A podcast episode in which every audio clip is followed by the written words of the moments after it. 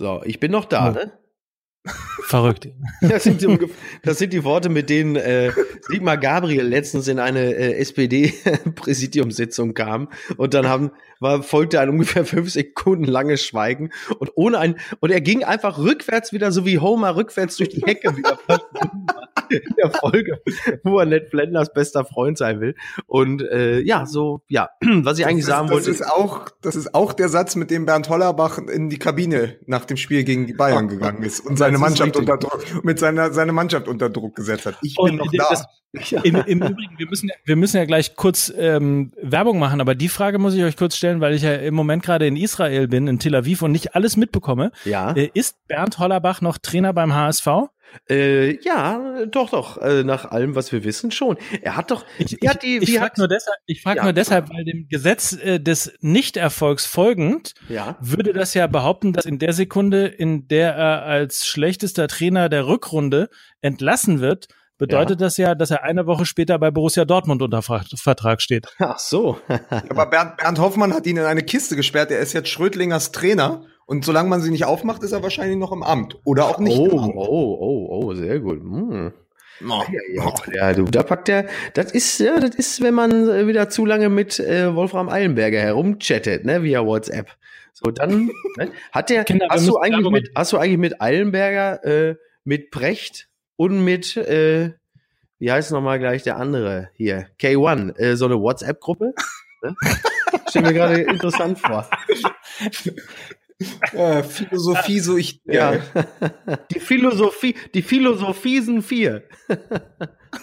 Die Philosophie sind viel. Das gefällt mir sehr gut. Ähm, jetzt machen wir aber Werbung, ganz kurz. Ihr wisst ja alle, dass wir äh, der Sky Podcast sind. Also die haben ja sowieso schon die Finger hier ein bisschen im Spiel. Ähm, aber nicht jeder möchte möglicherweise wirklich auch ein Sky-Abo abschließen, weil man mal denkt, irgendwie, ja, 24 Monate, Ja. wer weiß, ob ich dann irgendwie überhaupt noch in Deutschland bin oder mir das noch leisten kann. Wusstet ihr, dass man das Ganze irgendwie äh, sogar kürzer machen kann, also sogar monatlich Was? machen kann? Was? Ja, In der ja. Wenn man keine Lust hat auf Verträge, wie, wie so zum Beispiel äh, Aubameyang in Dortmund äh, Ja. beispielsweise, oder wenn man Ja. darauf keinen Bock hat, Ja. ähm, dann geht man einfach und besorgt sich Sky Ticket, gilt für einen Monat. ja. Das ist so ein bisschen das Netflix von Sky, ne? Es ist ein bisschen das Netflix von Sky. Man kriegt alles mit. Pass auf, das ist auch für Leute, die sagen, boah, komm, schau mir das mal an, einen Monat, vielleicht auch zwei, und wenn man dann keine Lust mehr hat, na, dann geht man einfach wieder, wie Bruno Labbadia in Wolfsburg. So. So. Also wie auch immer, es gibt auf jeden Fall ein äh, Top-Angebot und zwar nur für MML-Hörer und zwar unter skyticket.de slash MML. Normalerweise kostet der ganze äh, Spaß 29,99. Für unsere treuesten Hörer 14,99. Ist das ein Deal? Was? Die werden jetzt. Das ist jetzt, die werden jetzt schon speziell vergünstigt, nur Ja. weil sie uns hören. Das ist ja richtig geil. Jetzt kriegen die richtig auch mal was zurück dafür, ne? Das ist ja top. Sag mal, eine. Fußball MML ist ein Jetzt- Geschenk. Jetzt, pass auf, noch eine, mehr. Eine Frage habe ich noch. Ich weiß, das ist ein bisschen peinlich, weil das schon einige Monate so geht, ne? Aber jetzt, wo du das gerade sagst, hier mit Sky und dem Ticket und dem Abo und so, wir sind ja der Sky-Podcast, ne? Mhm. Ähm, sag mal, äh, ist das der Fernsehsender? Ich habe immer gedacht, wir sind von dem Getränkemarkt. Von dem Supermarkt in Schleswig-Holstein. Ja, ich dachte immer, wir sind von dem Supermarkt in Schleswig-Holstein, weil ich war letztens da und bin da mit breiter Brust rein und hab dann gesagt, guten Tag, die Herrschaften. Ich pack das heute mal alles mal gratis ein. Und haben sie mir den Arm auf den Rücken gedreht und haben gesagt, so Freundchen, du kommst jetzt mal schön mit ins Spritzenhaus. So. Und, Nein, und, dabei ist das nicht so, wenn man sowas macht in Hamburg und verhaftet wird, muss man doch, wird man doch direkt zum, in den Vorstand des HSV gebracht und muss da als Sportdirektor arbeiten. ach so. Ein Jahr Sportdirektor beim HSV. Ach so, ich dachte. Ohne Bewährung. Aber so, ja, das kann natürlich sehr, sehr gut sein. Ist immer noch besser als in, wo war das, in Berlin oder so? Wenn du da deinen Porsche falsch parkst, ne, so wie Attila Hildmann, so, dann, ne, ja. Meine Damen und ja. Herren, Sie hören jetzt schon wieder, dieser Podcast wird bei Dunkelheit aufgezeichnet. Es ist also wieder Wahnsinn angesagt. Und damit Ja, ach so, ja. Aber, Ist aber das- ich, ich, ich, Merkt man das? Ja, ein ne? bisschen, Ja, schon. vielleicht. Musik Ja.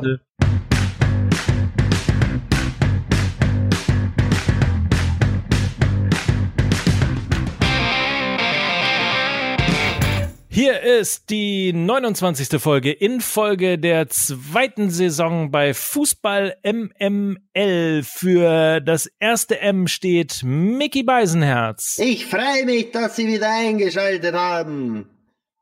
Du klingst auch so, als würdest du gleich Rundfunkempfänger sagen. Oh, so großartig.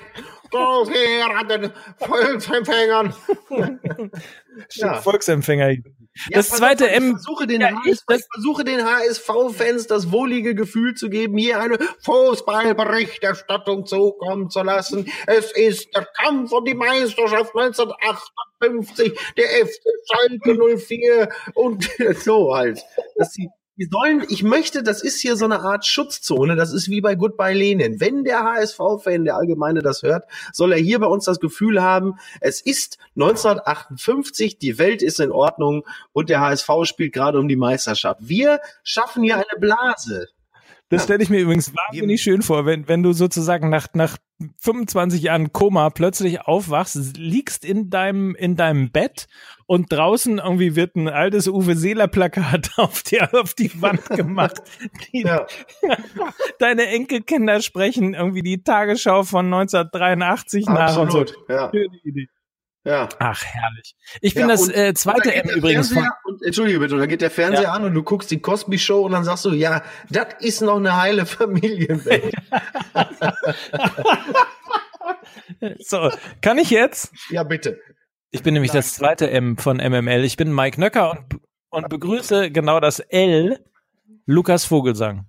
Ach, ich freue mich, Mikey. Du hörst dich an, als wärst du ganz nah dran, aber du bist weit weg. Erzähl doch mal. Ich, ich bin äh, neuer Fan von Maccabi Tel Aviv geworden. Da habe ja. ich mir heute ein Spiel angeguckt. Ja. Ach toll. Du bist Na, also in Tel Aviv. Ich bin in Tel Aviv, genau. Ich mache gerade Urlaub, bin in Tel Aviv, aber verrückt genug, mein Mikrofon mitzunehmen, damit wir podcasten können. Top. Ja, Aber wie kommen wir jetzt von der Klagemauer zum HSV? Ne? Das ist einfach. Nein, da, also, den können wir jetzt auch erstmal vielleicht ausklammern. Wir können auch über was anderes reden, oder? Haben wir Lust? Wollen wir erstmal über was Also finde ich, ehrlich gesagt, finde ich eine Top-Idee, weil ja. irgendwie man da auch das Gefühl hat, immer das Gleiche. So täglich grüßt das ja. Murmeltier. Wir reden irgendwie entweder über den HSV oder über Borussia Dortmund oder über irgendwas im Abstieg. Okay, pass auf. Also pass auf. Also reden wir über das, was uns emotional noch ein bisschen mehr beschäftigt als das späte 3 zu 2 der Dortmunder über Frankfurt. Da können wir gleich drüber sprechen. Sondern ich starte mal direkt ein mit äh, einer äh, gar nicht so provokanten, weil total wahren These. Mein Gott, was sind viele Fußballfans doch für ignorante, dumme Arschlöcher. Ähm, meine Fresse, herzlichen Glückwunsch, ey. Also wenn man sich die, äh, oder um es anders zu sagen, die Kommentarspalte bei Spiegel Online unterscheidet sich von der Kommentarspalte bei Bild Online eigentlich nur äh, dadurch, dass es bei den einen heißt äh, du Arschloch und bei den anderen sie Arschloch.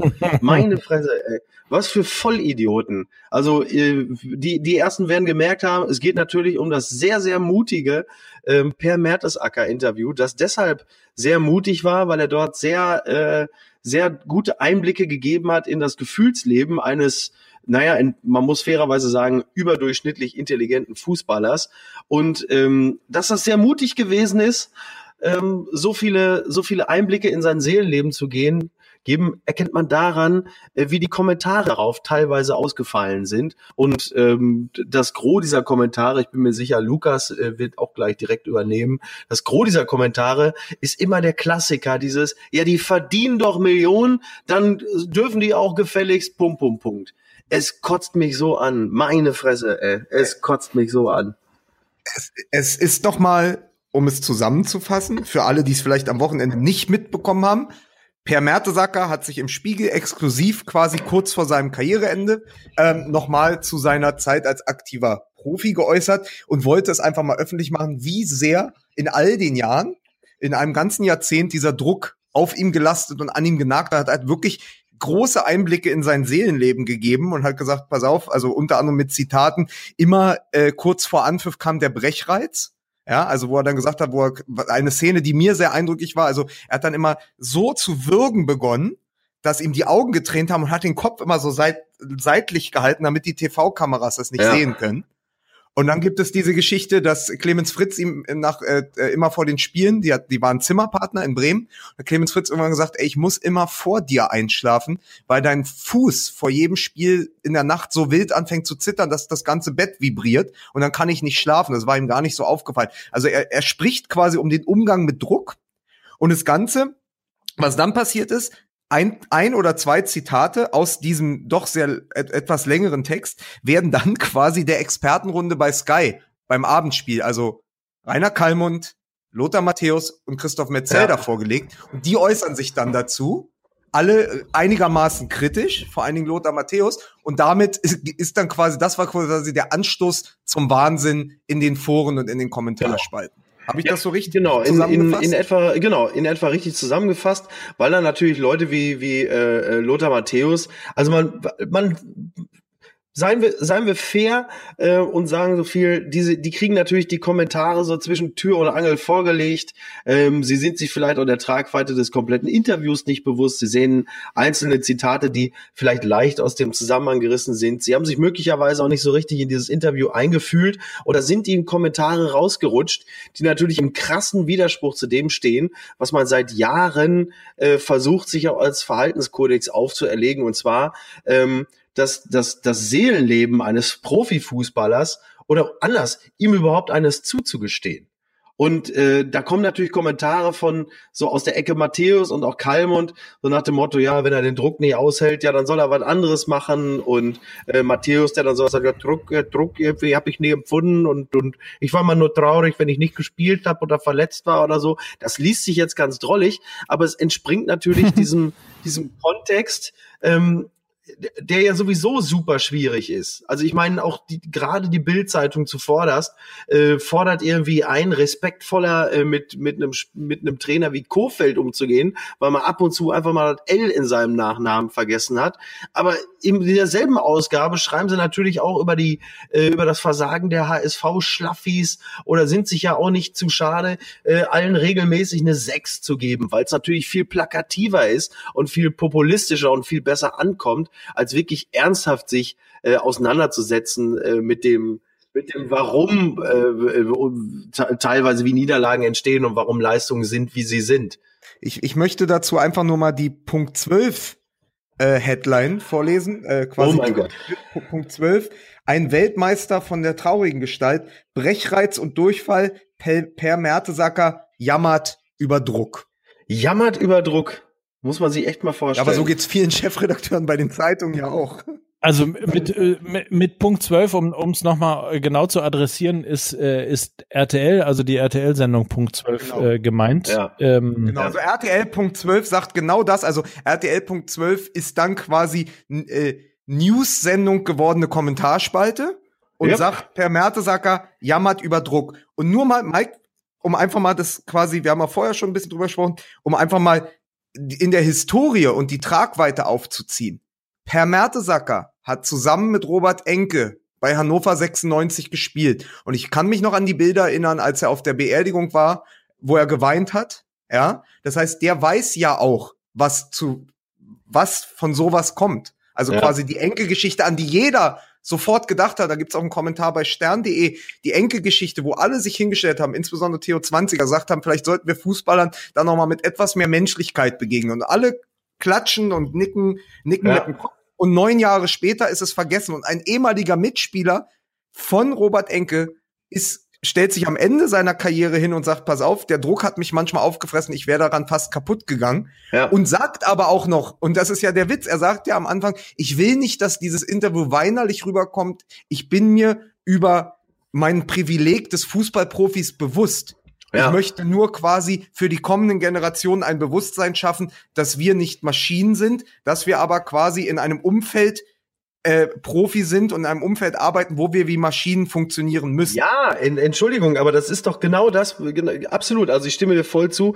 Ähm, ich habe es ja auch schon mal gesagt, ey, ganz ehrlich. Also was mich super nervt, ist immer dieses dämliche äh, Argument, dieses, ja, die verdienen ja auch Millionen, da werden die ja wohl auch mal, also egal was, da werden die sich diese Beleidigung anhören können, da werden die ja wohl mit dem Druck umgehen können und auch dieses, dieser, dieser Gedanke immer, als würden die auf dem Platz stehen und permanent an das Geld denken dass sie auf dem Konto haben. Für mich sind das, also Mertesacker bis zum gewissen Grad insofern ausgenommen, als dass er natürlich viel mehr reflektiert über seine Situation. Aber ganz viele dieser Fußballer sind für mich einfach hochbezahlte Kindersoldaten. Und natürlich ähm, sind das Menschen, die auch unser, unser höchstes Maß an Empathie verdienen, wie jeder andere übrigens auch. Und dieselben, das finde ich so, so abenteuerlich, dieselben, die in die Kommentarspalten hineinkotzen, dass die für ihre Millionen äh, sich behandeln lassen dürfen, ähm, äh, wie, wie es dem, dem Typ auf den Rängen oder, oder vor Facebook beliebt. Das sind dieselben, die sich montags morgens schon dafür bemitleiden lassen wollen, dass sie es einfach nur unfallfrei auf die Arbeit geschafft haben. Ohne meinen Kaffee sage ich nichts oder sonst irgendwas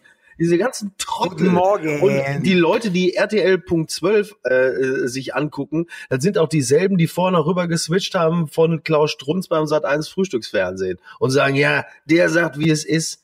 Ey, diese Vollidioten, wirklich.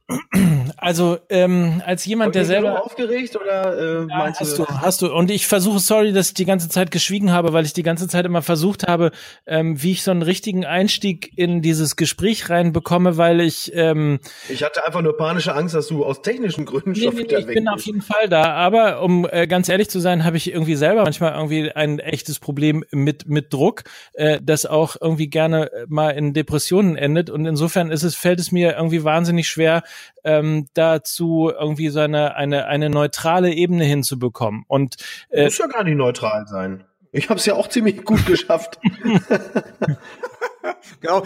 Mickey hat sich doch um die Neutralität gekümmert. Jetzt kannst du ja ein bisschen emotional werden. Ja. So, die Frage ist ja, warum Fußball eigentlich immer nur sozusagen dieses harte Männersyndrom haben darf. Also so haben ja auch Lothar Matthäus, muss ich mir übrigens, ich muss das mal einmal dazu sagen, jemand, den ich, den ich wirklich als, als Fußballer und ähm, Großteil auch als Experte wirklich wirklich äh, verehre beziehungsweise irgendwie auch äh, auch tatsächlich toll finde. Also ich, ich bin eher die Abteilung ich, ich Pro Matthäus, ähm, um das einmal zu sagen. So ich würde ihn auch gar nicht so, entschuldige bitte, ich würde ihn auch gar nicht so sehr grillen wollen jetzt dafür, weil ich das auch echt für eine Flapsigkeit hatte, die auch ein bisschen damit zu tun hat, dass es halt einfach im Geschäft einer solchen Sendung dann manchmal auch ein bisschen äh, bisschen weniger gedankenvoll zugeht, ähm, als es nötig wäre. Aber die Menschen, die diesen Kommentar dann äh, jetzt auch noch feiern und sagen, ja, hat er völlig recht und so, die haben ja noch ein Momentchen mehr Zeit gehabt, sich vielleicht darüber Gedanken zu machen, was sie auch in so Kommentarleisten reinschreiben. Spätestens bei denen würde ich sagen, äh, Kinas,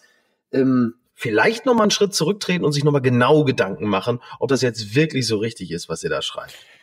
Das Interessante ist übrigens, dass ich mich, ähm, wie ihr euch vorstellen könnt, bin ich immer irgendwie sehr sensibel, um, um es solche, wenn es um solche Themen geht und äh, um natürlich will ich überhaupt nicht, weil das hat er auch gar nicht gesagt, Per Mertesacker jetzt in irgendeine äh, eine Richtung Depression oder ähnlichem äh, äh, reinbringen. Aber wenn man sozusagen davon selber ein bisschen betroffen ist, ist man natürlich total alert, insbesondere dann, wenn man auch liest über Menschen, die man, die man verehrt oder die man toll findet. Und um mal eine andere Analogie herzubringen, ähm, habe ich vor zwei, drei Wochen ähm, sehr genau das Interview von Robbie Williams gelesen, wo er äh, ja darüber geschrieben hat, dass er quasi eine, eine Krankheit in seinem seinem Kopf hat, äh, die ihn töten will. Also hat ja auch sehr genau und sehr offen über sein Problem mit Druck, mit, äh, mit der Angst auf die Bühne zu gehen, ja. ähm, mit, mit diesen schlaflosen Nächten äh, und all diesen, von all diesen Geschichten hat er erzählt. Und das Interessante ist übrigens, und das sieht man jetzt an der Reaktion um Per Mertesacker,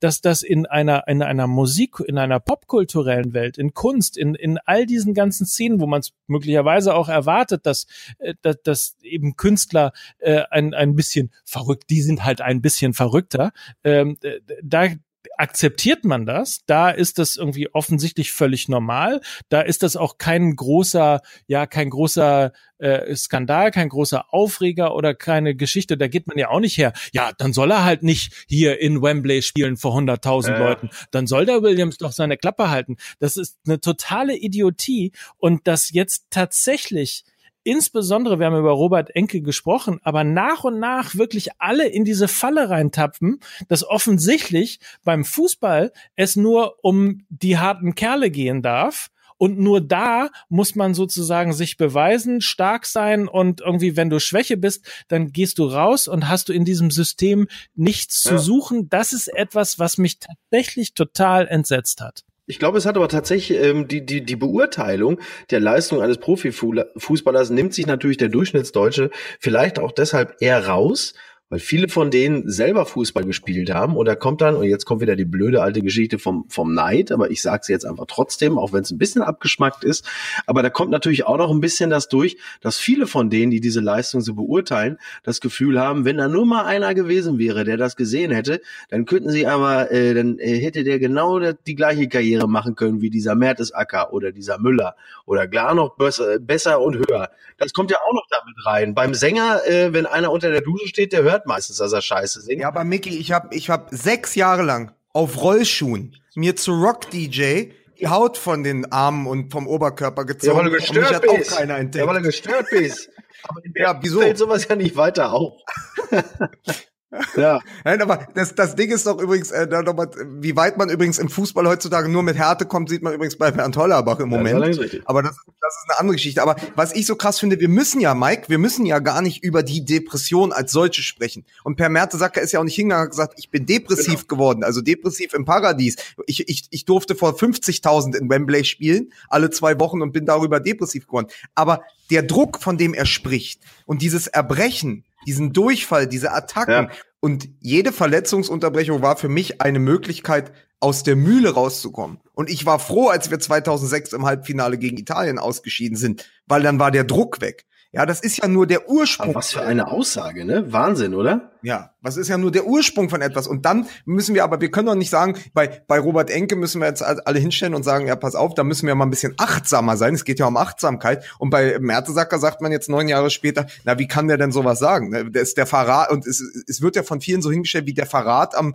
am ja. Archetyp des Profifußballers. Ja, und das, äh, das Mertesacker-Interview hat mich erinnert an ein Interview mit einem anderen äh, großartigen Fußballer, den wir als ähm, sehr quirligen, sehr, sehr spielfreudigen und vor allen Dingen auch ähm, jemanden kennen, also Fußballer kennen, der auch sehr lange gespielt hat, also bei dem man das Gefühl hatte, dass er seine Karriere wirklich bis zum letzten Punkt auskosten wollte.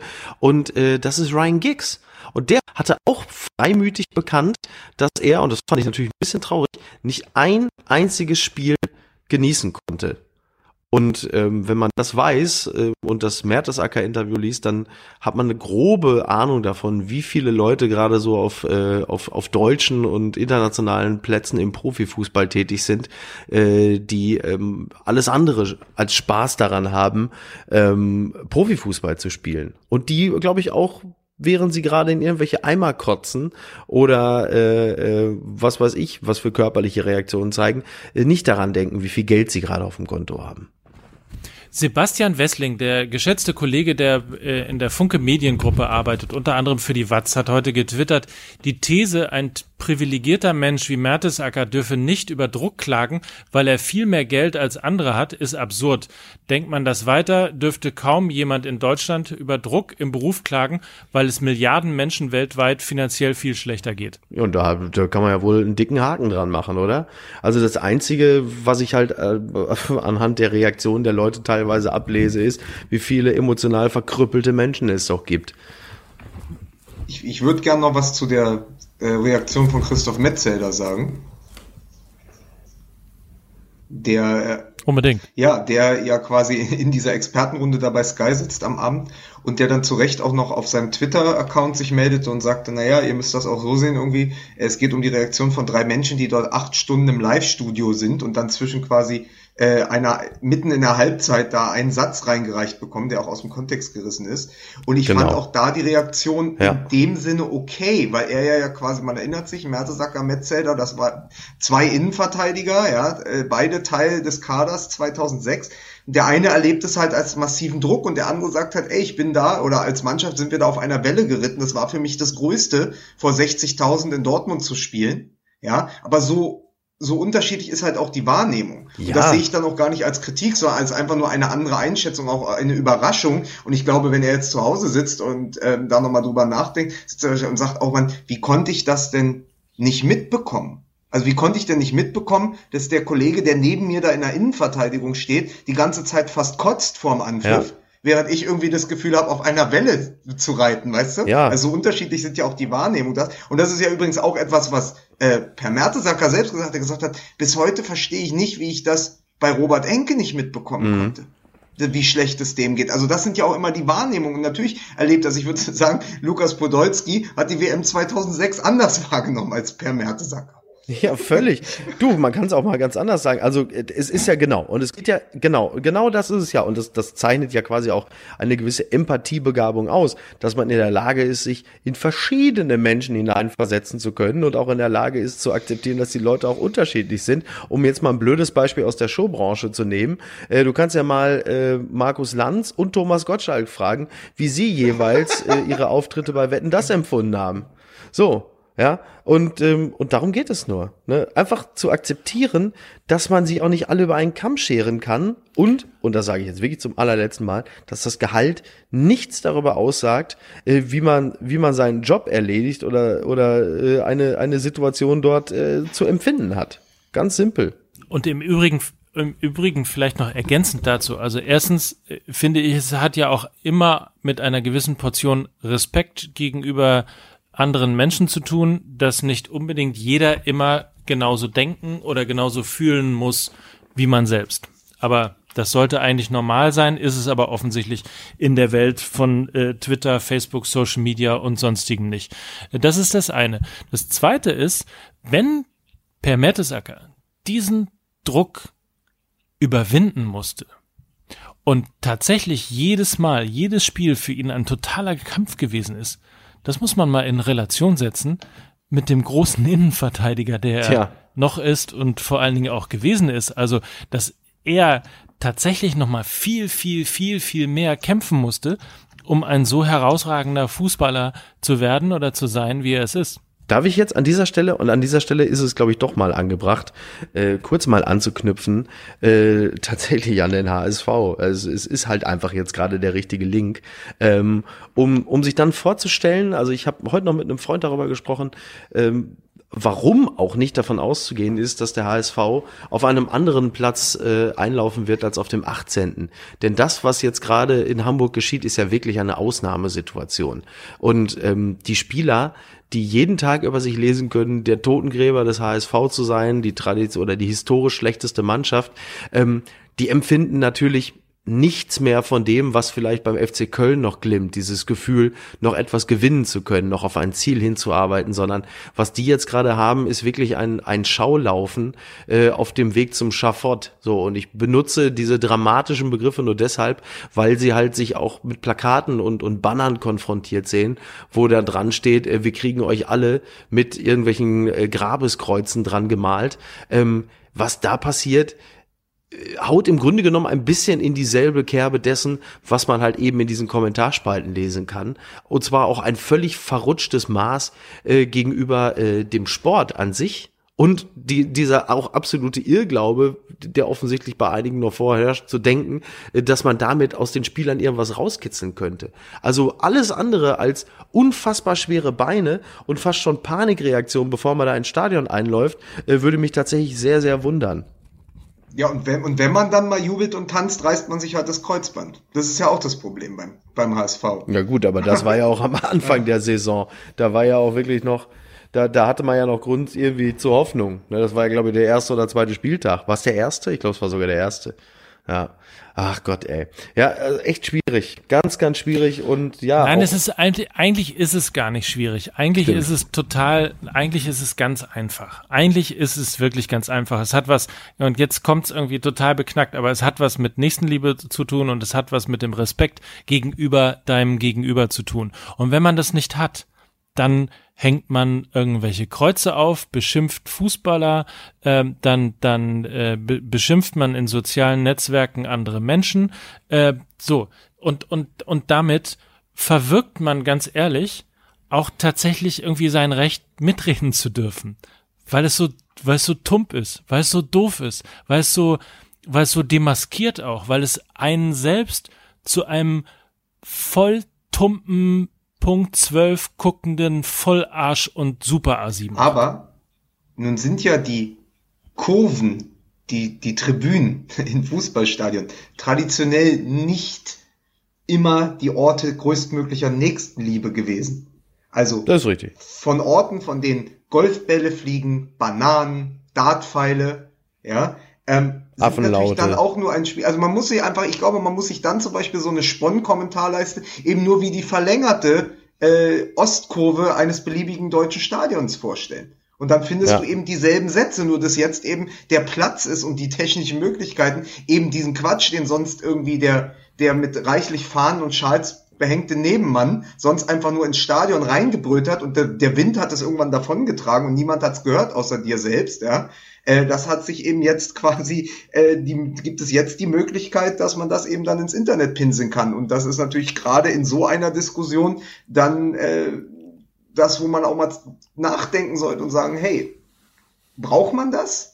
Ist, ist das, ist das nicht dann da auch noch kontraproduktiv? Aber dass es, also, dass es das gibt und worüber du dich auch aufregst, Miki, ist ja nicht überraschend. Also das ist ja wirklich Nein, nur überhaupt das. nicht. Du trägst es aus dem Stadion ins Internet und, und dann kann man schwer, schwerlich an Empathie und Nächstenliebe appellieren, wenn man weiß, was seit 30 Jahren und früher war es noch schlimmer, in deutschen Fußballstadien so erzählt wird über so 90 Minuten.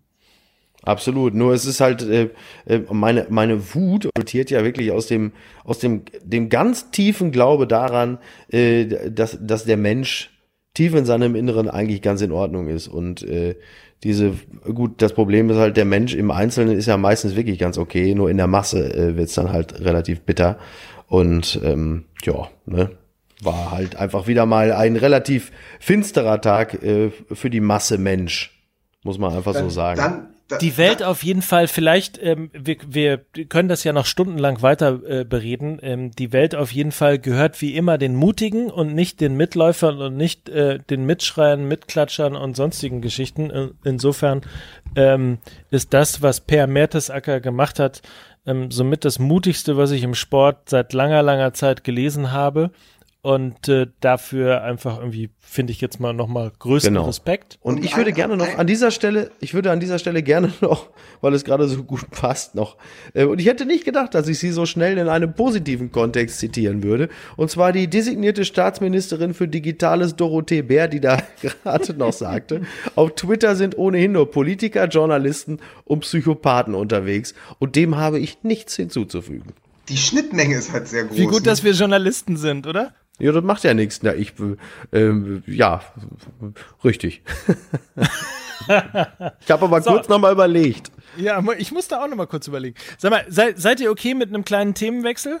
Habe ich eigentlich erzählt, dass ich äh, in München war, ich auf einer Digital-Marketing-Messe und hatte Kontakt äh, zu den Vertrieblern von Rinti, ne? Möchte ich an dieser Stelle nur mal sagen. Nein. Ja, Nein. die saßen in der ersten Reihe von Royal Canin und dann habe ich die, den von der Bühne hinunter, habe ich denen zugerufen, dass die uns jetzt verfickte Scheiße endlich mal sponsern sollen. Verdammte Kacke.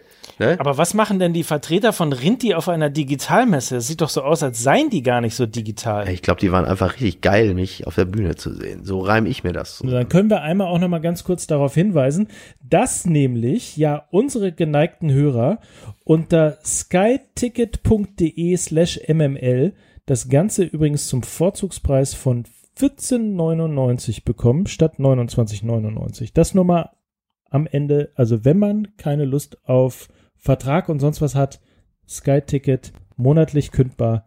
Das Ganze eben unter äh, skyticket.de slash mml für 14,99. Und kommen wir doch noch zu einer schönen Nachricht aus London von Arsenal. Habt ihr mitbekommen? ich, ach so, ich dachte, Boris Becker ist schuldenfrei. Nein, aber Mesut Özil ist äh, der Spieler, der es am schnellsten geschafft hat, äh, in der Premier League 50 Assists zu sammeln, in nur 141 Spielen. Damit Das hat er den alten, wirklich ein super Wert, ja.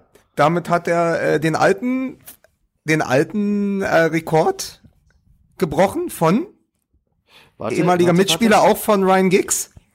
Ähm, ähm, ähm, Skulls? Nein. Ähm, warte mal, warte mal, warte mal. Nein, Quatsch, Blödsinn.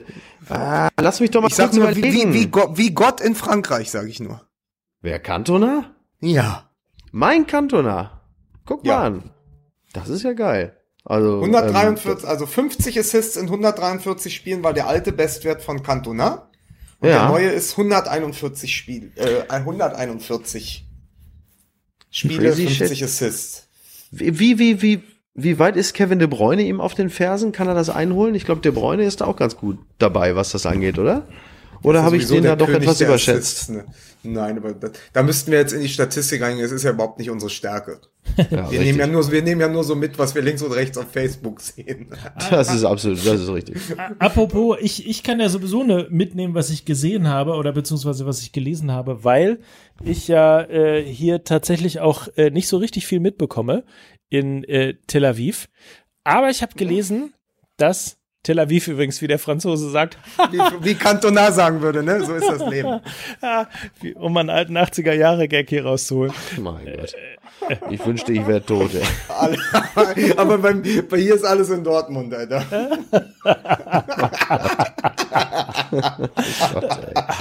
oh Mann, ey. Da wird hier gerade wird das, das hier wird gerade das Bühnenprogramm von Bülent Ceylan nochmal aufgeführt, ey. Und ich bin live dabei. Was hab ich eigentlich verbrochen? Ja, möglicherweise. Äh, du, bist, du bist in den Skymarkt rein und hast, hast, die, hast die Theke leer geräumt. Das, ist, das hast du verbrochen. Ach, das ist schön. Ach, so, aber zurück mal hier äh, zu der großen Frage. Warum? Warum? Hallo, eins, zwei. Ich glaube, so rum muss ich reinsprechen. Diese Mikrofone sind ja manchmal auch tückische Dinger. Mhm. Ähm, was ist mit Jupp Heinkes los? Sag mir, ja. sag mir Kando, sag mir wann. Ja. Er, er den FC Bayern verlassen kann. Sag mir, kann du, sag mir. Nein. Ja, er macht ja jetzt so ein bisschen so irgendwie die, die Sphinx äh, äh von der Sebener Straße, ne? So, äh, äh, wahrscheinlich während Thomas Tuchel äh, bereits irgendwie äh, äh, Wohnungsbesichtigung macht mit irgendeinem Promi-Makler oder so. Also äh, das, ich verstehe es auch nicht ganz. Macht jetzt, das macht eigentlich, weil er ist ja eigentlich derjenige, der doch wollte, dass dieses Thema beendet ist, so und dass da nicht mehr drüber gesprochen wird. Und jetzt haben sich eigentlich alle damit abgefunden, dass Feierabend ist und jetzt jetzt äh, Jetzt ist ausgerechnet er wieder, der diesen Acker äh, nochmal neu umgräbt. Also so ganz verstanden habe ich es auch nicht. So, also Zum, ja. zumal ja auch, also man muss ja mal dazu sagen, der FC Bayern kann ähm, vier Monate vor Saisonstart nicht sagen, wer Trainer wird. Und das zu einer Zeit, ähm, in der ja auch wichtige Entscheidungen anstehen. Ne? Also das große Thema bleibt Lewandowski beim FC Bayern beispielsweise. Arturo Vidal ja. ist ein Thema. Ähm, wir ja. haben die ganze Zeit ein Thema mit äh, Ribery und Robben und so weiter und so fort. Also das, ich eigentlich wollte ich in diesem Podcast mal sagen, dass es ja irgendwie doof ist, dass wir nie über den FC Bayern reden, aber man kann eigentlich gar nicht über den FC Bayern reden, weil der FC Bayern einfach alles richtig macht und das macht dann ja auch irgendwie auch gar keinen Spaß darüber, über einen Verein zu reden, der alles richtig macht. Aber die, jetzt, jetzt kommt dann Jupp Heinkes und sagt, nee, aber ich will aber auch, dass in MML mal über den FC Bayern geredet wird. Ja, man versteht es einfach insgesamt nicht ganz. Man, man blickt da nicht so ganz durch, was der, was der Hintergrund des Ganzen ist. Also, also ich habe ne, ich hab einen Verdacht oder eine Theorie. Mach. Außer mit ich, ich, glaube, ich glaube, dass ihm das irgendwann zu bunt geworden ist, was Waldorf und Stettler die ganze Zeit da auf dem Marienplatz machen und quasi immer über ihn reden als, als Herrentheaterstück. Jetzt hat er sich quasi die Woche mal alleine auf die Bühne gestellt, hat Soloprogramm Job Heinkes gespielt, weil es ja schon sensationell in einer Woche zu sagen, ich habe nie gesagt, dass ich im Juni gehe und dann zu ja. sagen, ich verordne mir jetzt selbst einen Maulkorb. Das sind ja Selbstgespräche eines äh, alternden Herren, ne?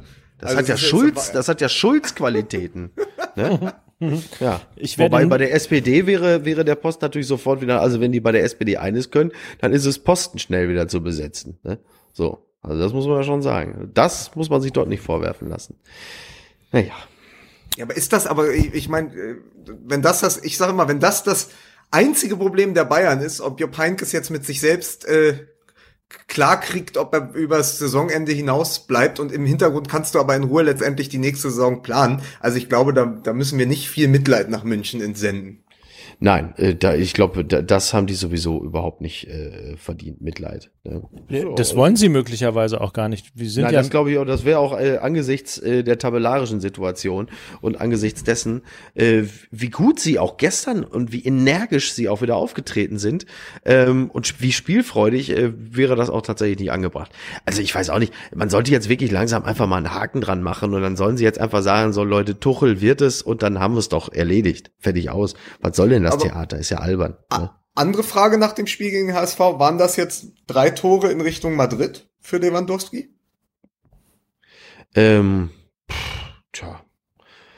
Bewerbungsvideo quasi? Finales also ich glaube, Bewerbungsvideo. Ja, also sagen wir es mal so. Ich glaube, also um, um das nochmal wieder aufzunehmen von gerade, also ich glaube, er hatte sicherlich beim Spielen mehr Real Madrid im Sinn als die Millionen, die er gerade verdient. So, um mal wieder ein bisschen daran anzuknüpfen, was wir heute auch schon besprochen haben.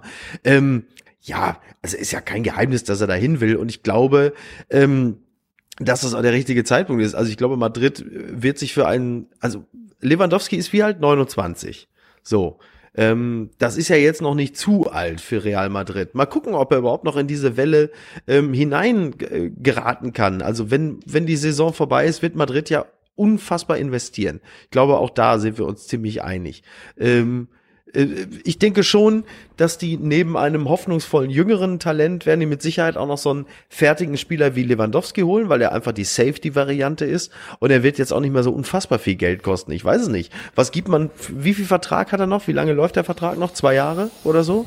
Ja, ich, glaube, dass man, ich glaube, dass man sich da ganz klar an Aubameyang orientieren wird, ne? Und da äh, genau. Lewandowski noch ein bisschen besser ist als Aubameyang. Genau. Also ich glaube auch für einen 30, knapp 30-Jährigen oder dann 30-Jährigen ähm, ja. wird, es wird ein, das wird ein nächster 100 Millionen Transfer.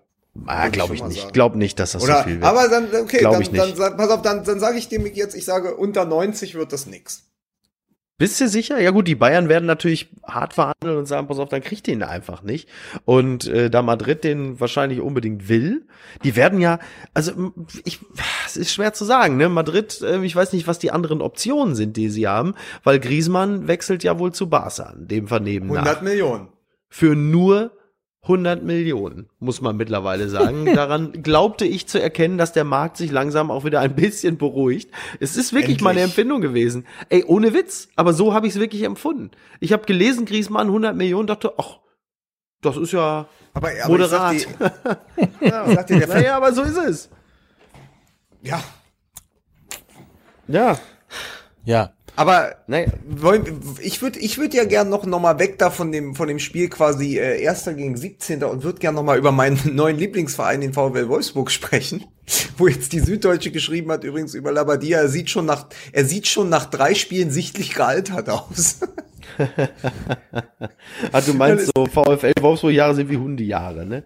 So, ja, das ist so. Ich meine, also so wie wir haben über den HSV gesprochen, der Verein, der konstant jeden in seiner Belegschaft, sei es ein Sportdirektor, wenn man an Frank Arnesen denkt, ja, der irgendwie Ja. als als als großer Macher beim FC Chelsea galt, dann irgendwie äh, nach nach nach Hamburg kam, wenn man nur mal an die damals noch Trainertalente Thorsten Fink und Thomas Doll denkt, ja. So, richtig. der HSV macht alles schlechter und der der VfL Wolfsburg hat dieses auch, also dieses du nennst es ja immer König Merders, ne? Ich glaube, das Ja. sagst du immer, ne? Äh, Das hat der Sag VfL Wolfsburg Mal. mit seinen Wenn ich Spielern nicht gerade über auch- Boris Becker am Geldautomaten spreche.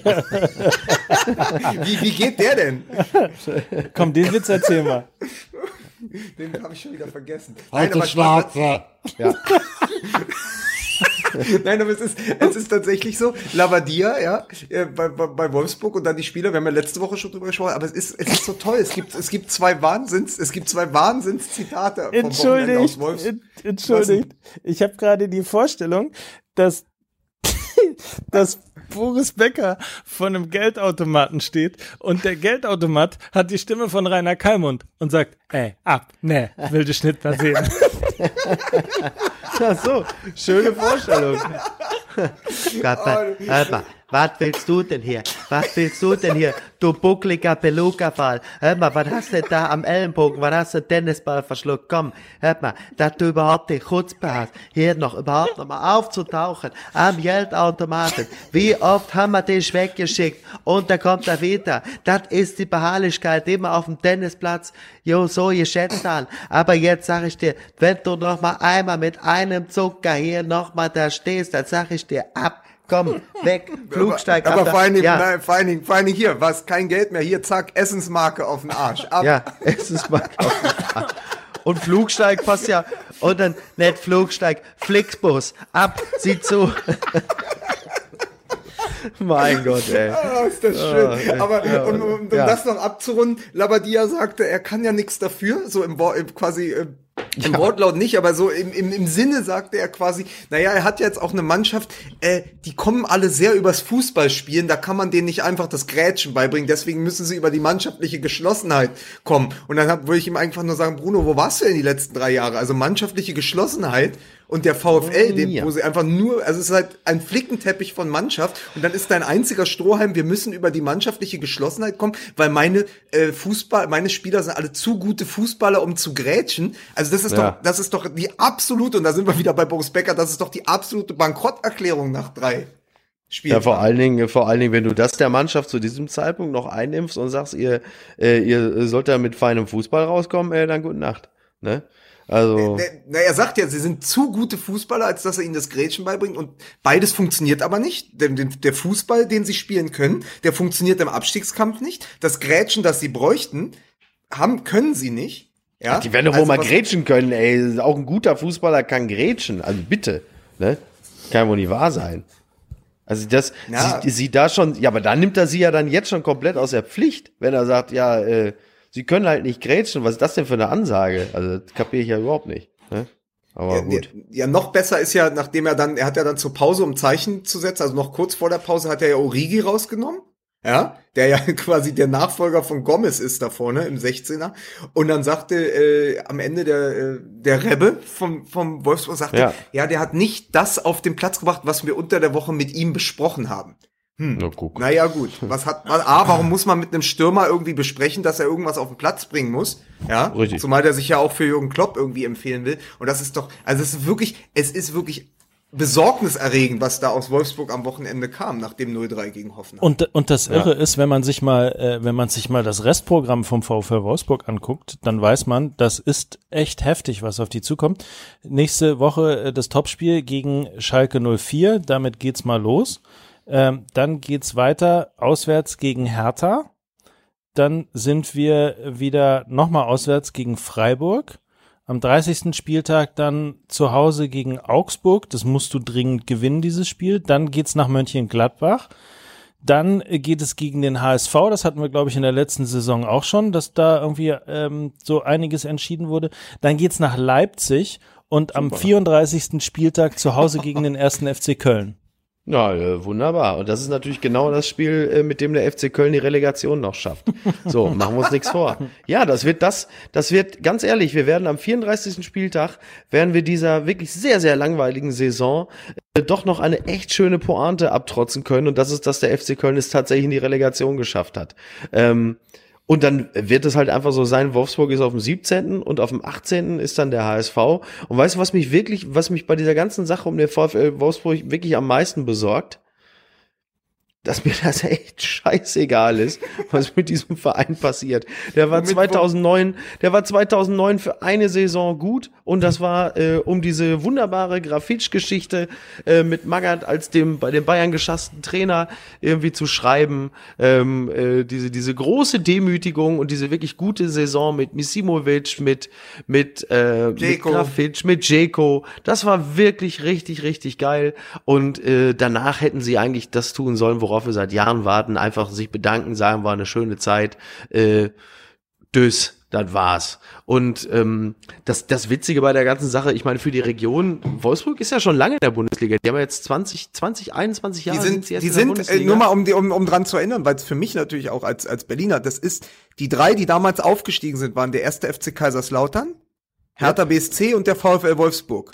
5 zu und 4 laut- gegen Mainz damals. Und, und, und laut, und laut, genau, und Lautern ist ja dann in der Saison direkt Meister geworden.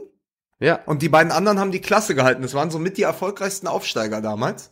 Und Ja. äh, Wolfsburg ist sehr, sehr lange da, aber ich muss sagen, es kommt ja jetzt nicht von ungefähr. Also sie waren ja letztes Jahr schon in der Relegation und haben dann, apropos für die Region, haben sie ja Braunschweig dann ausgeschaltet.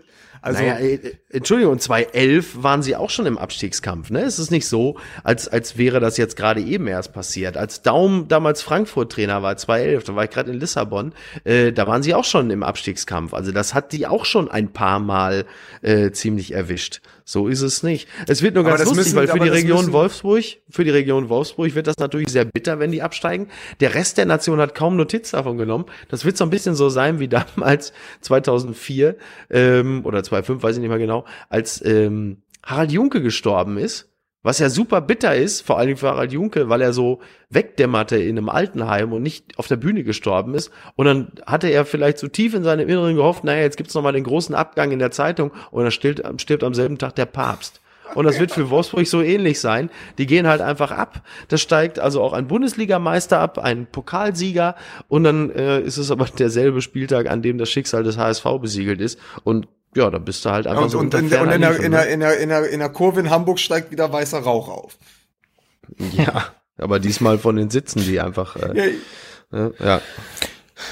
Wie dem Aber auch ich sei. würde ich, ich würd gerne noch was sagen, weil du gesagt hast, das nächste Spiel ist gegen, gegen Schalke, oder wie? Von Genau. Wolfsburg? Ja, aber das ist ganz interessant, weil ich irgendwo am Wochenende gelesen habe, äh, Schalke, Zweiter in der Bundesliga mit allen Tugenden, die man im Abstiegskampf braucht. Also eigentlich spielen die Abstiegskampf Fußball und sind damit aber Zweiter in der Bundesliga. Und damit ist eigentlich alles gesagt über die Saison 17, 18.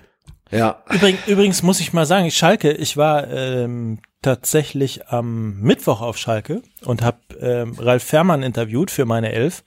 Ja. Ähm, und was sehr, sehr interessant war, war, dass er äh, sich Ach, da ging es ganz kurz irgendwie. Ich hatte so beiläufig, eigentlich mache ich ja gar kein Interview zum aktuellen Fußball und sage aber irgendwie sowas wie bist beiläufig. du wohl zu fein dafür, oder bist du zu fein für, ne? genau. Hast ja auch eigentlich keinen Fernseher, ne? So eben. Äh, und, und sag so beiläufig sowas wie, ja, läuft aber irgendwie ja ganz gut bei euch. Und ähm, dann hat er wirklich wie aus der Pistole geschossen, äh, erstmal eine fünfminütige Hommage an seinen Trainer gehalten. Also er sagte dann Okay. so sinngemäß, ähm, ja, klar, läuft super, aber da muss man mal sagen, das ist vor allem auch irgendwie das, das Verdienst unseres Trainers und fing dann also an, darüber zu reden, wie toll Okay, und so weiter. Wie bei und so. Scientology. So, man kann aber auch eine schöne Geschichte einfach niedermachen mit einem bösen, üblen Gag, oder? Ja, das ist diese, das ist diese emotionale Verkrüppelung, die ich am Anfang der Folge noch angeprangert habe. nee, aber ich, das fand ich auf jeden Fall sehr interessant, weil es gab ja tatsächlich auch in Gelsenkirchen mal andere Zeiten, wo man eben nicht so sehr hinter dem Trainer gestanden hat, dass das wirklich wie aus der Pistole geschossen kam. Du, äh, ganz kurz, aber ich glaube, zu äh, Zeiten von Felix Magath hättest du das von jedem Spieler genauso gehört. Und zwar nach einer Millisekunde. Nein, nein, der Trainer, das ist, das ist menschlich und fachlich, ist der große Führer, hervorragend. Wir sind große Fans, alle. Äh, Felix Magath, das ist der Geliebte, den, den finden wir alle. Ne? Also von daher, äh, Ja. das ist auf In, Schalke in, gar Ham nicht so in Hamburg üben sie die Sätze gerade schon. Ja, in Hamburg müssen sie ja immer erstmal üben, müssen erstmal gucken, wer ist denn jetzt gerade Trainer? Dann, dann sagt der Spieler, so, unser Trainer, dann guckt er kurz in die Hand. Äh, äh Auch so mit so einem ähm, Spickzettel. Ja, mit so einem, der guckt in die Hand, so ein verwischter so in die Hand und sagt, unser Trainer, äh, was? Bert Hollerbusch. Mirko, Slom, Mirko Slomka ist äh, schön, dass er auch wieder da ist. Topmann. Ne? Ja. Äh, Wo man auch immer denkt, irgendwie, sag mal, Dennis Diekmeyer, bist du jetzt in der Handfläche auch schon tätowiert? Nee, nee, ich habe nur, da stehen nur die ganzen Trainer, sind alle durchgestrichen. e egal. Äh, letzte Frage, vielleicht ganz kurz, hier auch an, an einen äh, Dortmunder. Äh, Peter Stöger muss seinen Vertrag verlängern? Äh, nein. Ähm, also nach diesem 3 zu 2, nach diesem 3 zu 2 gegen Frankfurt wäre man natürlich genau, weil die echt auch gut gespielt haben, war eh ein tolles Spiel, äh, wäre man natürlich geneigt zu sagen, ja, bitte unbedingt, aber man muss echt sagen, der Fußball ist einfach wirklich echt, uh. also ich glaube, äh, als, nein, ich glaube, ne- nein, nicht ich glaube, sondern als Fan von Borussia Dortmund ähm, kaprizieren sich meine Sehnsüchte, Hoffnung, Wünsche und Träume dann doch noch eher auf Nagelsmann oder David Wagner. Und ähm, ich bin Peter Stöger wirklich sehr dankbar, dass er in dieser Situation den Verein übernommen hat und auch stabilisiert hat. Und die Ergebnisse sprechen für Stöger, wie sie zustande gekommen sind, sehr häufig nicht. Und ähm, da kann ich echt wirklich nein, ich gerate nicht in Schwärmen und das das muss man auch nicht zwingend als Fan eines jeden Vereines, aber wenn man das Potenzial von Borussia Dortmund kennt, ähm, dann möchte ich einen Trainer, der dafür sorgt, dass ich wieder ins Schwärmen gerate, weil dafür ist äh, das Potenzial im Kader zweifelsohne da. Und wenn ich das noch anknüpfen darf, äh, die 60 Millionen oder 70 für Batshuayi sollte man sich echt überlegen, die sollte man vielleicht wirklich ausgeben. Denn das wird er vermutlich kosten. So, Lukas. Ja. Möchtest du auch noch was dazu sagen? Ich Ich wollte ja, ich wollte noch, ich wollte, ich wollte noch eine Sache zu Tedesco sagen. Da hat Ja. wieder eine unserer wunderbaren Thesen vom Anfang der Saison wurde wieder komplett zertrampelt, weil wir gesagt haben, der größte Fehler von Tedesco ist es, Hövedes nach Turin abzuschieben. Und ich Ja, glaube, dass richtig. tatsächlich jetzt mit dem Blick auf die Tabelle und dem, wie es alles läuft, sitzt äh, eigentlich Benedikt Hövedes wahrscheinlich, hat, hat un unglaubliches Heimweh in den Pott. Und, äh, und wird wahrscheinlich sagen, ja, das hätte ich mir vielleicht noch mal überlegen sollen. Aber andere Geschichte noch, weil, weil wir ja quasi gerade aus dem Sonntagsspiel raus sind, was für mich übrigens eins der besten Spiele, also zumindest die zweite Halbzeit, einen der besten Auftritte und Spiele der letzten äh, Wochen war. Darf ich noch Also ganz, darf ich, darf ich noch ganz kurz Ja. eben einhaken zu dem Thema? Benedikt Hövedes hat Jogi Löw gerade bei Facebook angestupst. aber, aber ich wollte nur noch mal sagen, diese, also die zweite Halbzeit ähm, Borussia Dortmund gegen Eintracht Frankfurt war echt das Beste, was ich in der Bundesliga hat mal wieder Spaß gut. gemacht, hat wirklich Spaß gemacht, mal wieder ein, äh, ein Spiel sich anzugucken, weil auch beide Mannschaften irgendwie sehr, sehr motiviert waren in der zweiten Halbzeit dafür Spektakel zu sorgen und weil beide Trainer sehr gute Joker eingewechselt haben. Also es haben ja drei Joker getroffen Yep. und Oder äh, Joker, Joker, wie Joker, Jörg von ja. Sagt, Joker. Und da ist nur eine Frage, und das ist ganz interessant. Äh, rein punktemäßig natürlich jetzt sind irgendwie die, die Dortmunder haben jetzt 45, äh, Eintracht Frankfurt hat 42. Wäre es bei dem Unentschieden geblieben, also wäre nach 90 Minuten abgepfiffen worden oder nach 91 Minuten, dann wären sie punktgleich gewesen. Es ist ja durchaus nicht unmöglich in dieser absurden Saison, dass die Frankfurter es sogar in die Champions League schaffen könnten. Und bei allen Sympathien für diesen Verein, aber ich habe heute noch mal drüber nachgedacht, wäre es nicht besser, wenn die erstmal in die Europa League kommen, weil doch natürlich irgendwie die Champions League Qualifikation für diesen Verein dann eben doch noch zu früh käme und da dann wieder irgendwelche Strukturen natürlich in sich zusammenfallen, weil man viel zu viel Geld in die Hand nehmen muss, um den Kader dann irgendwie für eine Saison, wo man da quasi auf ganz großem Parkett irgendwie tanzt, äh, so aufblähen muss oder Spieler holen muss, die man sonst nicht holen würde. Also ich glaube, eigentlich wäre es doch Eintracht Frankfurt zu wünschen, sich für die Europa League zu qualifizieren und vielleicht dann einfach die Champions League Champions League sein zu lassen. Wie seht ihr das? Das ist eine Unverschämtheit, aber ich stimme dir völlig zu. Ja, absolut. Naja, man kennt das ja, du, du, du qualifizierst dich halt, also für Ja, eine ja, Saison. äh, absolut. Äh, Und, und dann, und vor allen Dingen musst du ja die ganzen Gehälter angleichen. Das sieht man jetzt bei dem Vertragsbrucher von Radetzky, der will plötzlich vier Millionen im Jahr. Dann sind- Dem würde ich den Marsch blasen. Oh, Alter, ey. Markus Krebs ist in der Haus. Oh, was, was, was ein Finish, ey. Ja, ja, aber wirklich, Finish, äh, Finish trifft es auch. Ihr habt nämlich jetzt echt die Schnauze voll. Verstehst du? Für mich ist jetzt an dieser Stelle Feierabend. Das sage ich euch ganz klar. Ne, bevor noch irgendein Wortwitz kommt oder, äh, weißt du was, Mike? Und du kannst das ruhig den Fans hier sagen, die den Podcast hören. In was für einem T-Shirt du da gerade sitzt. Du hast nämlich dazu, bist nämlich der Einzige, der noch dieses T-Shirt anhat mit Dortmund und das über dem Pfeil, der runter in Richtung Schritt zeigt. Und so eine Scheiße mach ich nämlich nicht mehr mit. Verstehst du? Ja, es ist richtig. Ich verdiene mit Fußball MML Millionen. Ich krieg für jede Folge eine Million. Ja, es ist so. Jetzt kann ich es ja sagen. Aber ich habe keine Lust, äh, das jedes Mal auszuhalten. Diese miesen Gags und dann teilweise auch die Rechtfertigung bei, bei Twitter für nämlich genau solche Wortspiele. Oder, oder, oder für, für, für, für, für Lukas, der dann nämlich, was weiß ich, äh, äh, mit ihren. Nee, mach ich nicht mehr. Verstehst du? Ich habe die Schnauze voll. Ich gehe jetzt Wäsche aufhängen. Und, und, und vielleicht, vielleicht er, erkundige ich noch meinen Unterleib mit einem Taschenspiegel. Wenn mir danach ist. Wenn mir danach ist. Aber ich bin für heute raus, Freunde. Macht's gut. Tschüss, Tschüsschen. Tschüsschen mit Öl. Meine Fresse. So, Lukas. Wenn die, wenn die Leute wüssten, dass wir für diese eine Stunde, die da sie am Ende dann zu hören bekommen, hier drei Stunden lang aufgenommen haben, ne? Du aus Tel Aviv, er irgendwie aus Wanne Eickel, ich aus dem Bedding und dauernd ist uns alles um die Ohren geflogen. Ich stehe hier im Schweiß, als hätte ich 90 Minuten gegen Kevin Prince Boateng verteidigen müssen. Ich bin, ich bin am Ende. Ich weiß auch gar nicht, ob wir überhaupt jetzt eine Stunde zusammenbekommen haben. Und für, für wen machen wir das? Für Sky und das Sky-Ticket, weil das gibt es für euch für 14,99 und dafür machen wir es. Ich dachte, ich dachte, wir, wir machen es, wie Yogi Löw sagen würde, für die Fans. Natürlich machen wir es für die Fans. Ah nee, das war gar Wir nicht Yogi nur Löw. für die Das hat, Fans. das hat Jürgen Klinsmann hat das immer gesagt, ne? Für die Fans. Das ist doch ein und die gleiche Person, das hat nur keiner gemerkt. Mike, du hast es jetzt am Ende, guck mal, Micky ist schon weg und du deckst hier die große DFB-Verschwörung auf. Jürgen Klinsmann ist Joachim Löw. ich wünsch dir was. Nur mit dem Haarteil von Rex Gildo. Wiedersehen. Tschüss. Tschüss.